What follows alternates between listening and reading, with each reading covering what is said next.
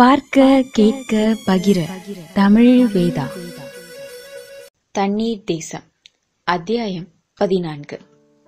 அது ஒன்பதாம் நாள். இதய துடிப்பு குறையத் தொடங்கும் இரண்டாம் வாரம். தண்ணீர் குறைய குறைய உயிர் தாமரை உலரும் காலம். ஒரு மனிதன் தண்ணீர் இல்லாமல் ஈரப்பதம் இல்லாத பாலைவனத்தில் இரண்டு நாள் இருக்கலாம். ஈரப்பதமுள்ள கடலில் ஏழு நாள் வரை பொறுக்கலாம். ஆனால் அது ஒன்பதாம் நாள். காலக்கெடு முடிந்துவிட்டது. எச்சில் சுரப்பி வறண்டு விட்டது தார்ச்சாலையில் அசைவற்று கிடக்கும் செத்த பிராணியாய் உள் அன்னத்தில் ஒட்டிக்கொண்டது நாக்கு. சூரியன் வந்து வந்து போனால் என்ன? விடியல் மட்டும் வரவே இல்லையே.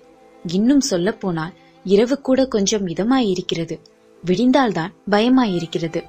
சாரமற்ற இந்த வாழ்க்கையை சகிப்பதெப்படி கடற்காற்றின் ஒரே மாதிரியான ஓசை காது மடலடியில் படியும் உப்பு பிசுபிசுப்பு கொஞ்சம் கொஞ்சமாய் எடை இழக்கும் உடல்கள் உடம்பின் ஏதோ ஒரு துவாரத்தின் வழியே உயிர் பகுதி பகுதியாய் வெளியேறுவதாய் ஒரு பயம்.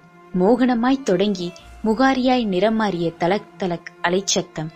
நரகத்தை உருவகித்தவன் அது கடலுக்கு மத்தியில்தான் கட்டப்பட்டிருக்கிறது என்று ஏன் கற்பனை செய்யவில்லை? இதுதான் நரகம். இதுதான் மரணத்தின் முன்னோட்டம். இந்த நிமிஷத்தின் முதல் தேவை தண்ணீர்தான். சுருங்கிக் கொண்டிருக்கும் உயிரை சில மில்லி மீட்டர்களாவது விரிய வைப்பது தண்ணீர் மட்டும்தான். மீனவர் சற்றே தாங்குவர். அவை உழைத்த தேகங்கள். தமிழ் ரோஜா தாங்குவாளோ? அது செம்பருத்தி பூக்களையும் செண்பக பூக்களையும் செதுக்கி செதுக்கி இழைத்த தேகம்.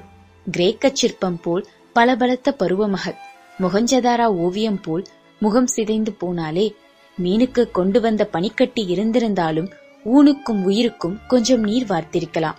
ஆனால் கலக்கத்தில் உள்ளறை கதவு திறந்து கிடந்ததில் உஷ்ண காற்று உள்நுழைந்து பனிக்கட்டிகளை அழவைத்துவிட்டு போய்விட்டது. இனி என்ன வழி? உறைந்த கடல் நீரில் உப்பிருக்காதாமே. அதை உறைய வைத்து பருகலாமா? ஐயோ கடல் நீர் உறைய இது வடதுருவம் அல்லவே. இருக்கும் ஒரே ஒரு நம்பிக்கை. ஓரிடத்தில் குவிந்ததை அள்ளி ஊருக்கு பகிர்ந்தளிக்கும் காம்ரேட் மேகம்தான். ஏ திட்டு திட்டாய் மிதக்கும் மேகங்களை. நீங்களும் நாங்களும் ஒரே ஜாதிதான். ஆமாம் இருவருமே விட்டு புறப்பட்டு விலாசம் தப்பியவர்கள்.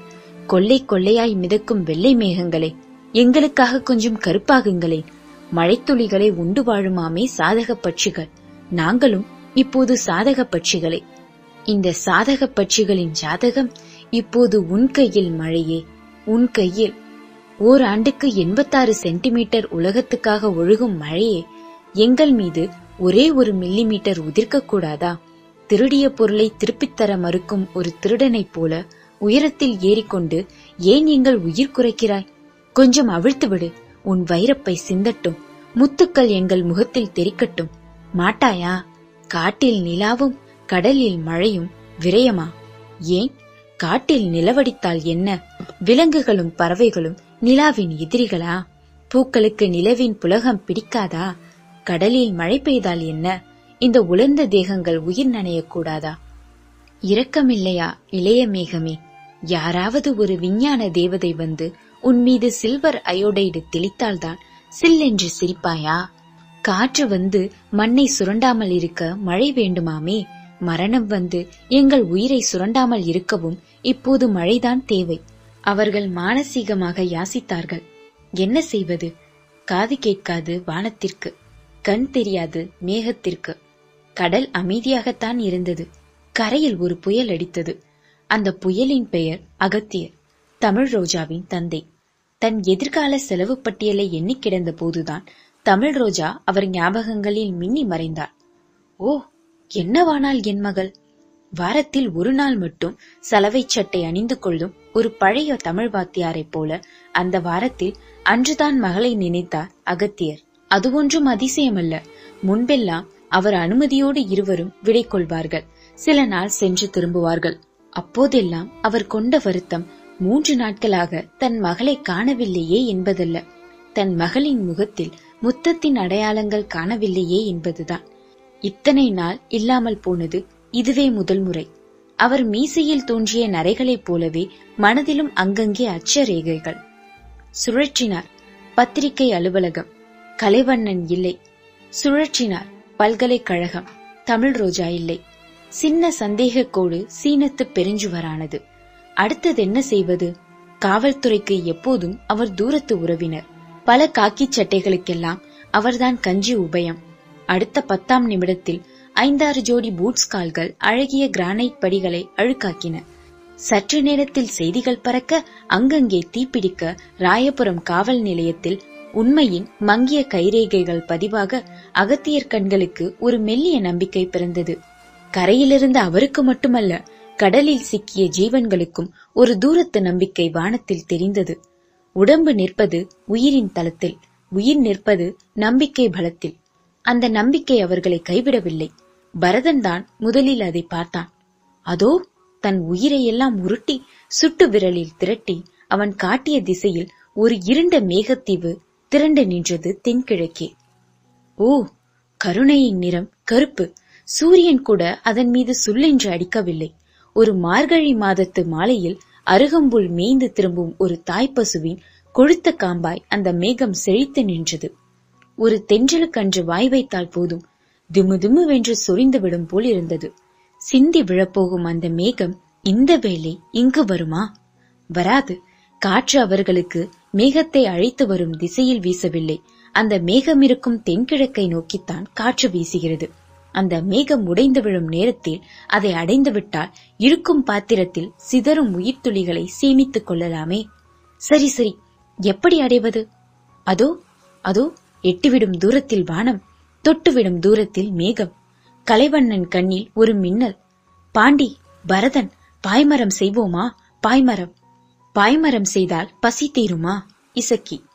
பசி தீருமோ இல்லையோ? தாகம் தீரலாம். அதோ பாருங்கள் ஒரு தாய் மேகம். நல்ல வாய்ப்பு நமக்கு. காற்றும் அதை நோக்கி நீரோட்டமும் அதை நோக்கி. பாய்மரம் மட்டும் கட்டிவிட்டால் பயணம் கொள்ளலாம். முயற்சி முயற்சிதானே முன்னேற்றம்? என்ன சொல்கிறீர்கள்? கடலின் அடிமைகளாய் சாவதை விட கடலின் வேட்டைக்காரர்களாய் சாவோமே. சரி அதுதான் சரி. தமிழ் ரோஜா வழிமொழிந்தார் அடுத்த ஐந்தாவது நிமிடத்தில் ஒரு பாய்மரம் அங்கே பிரசவமானது.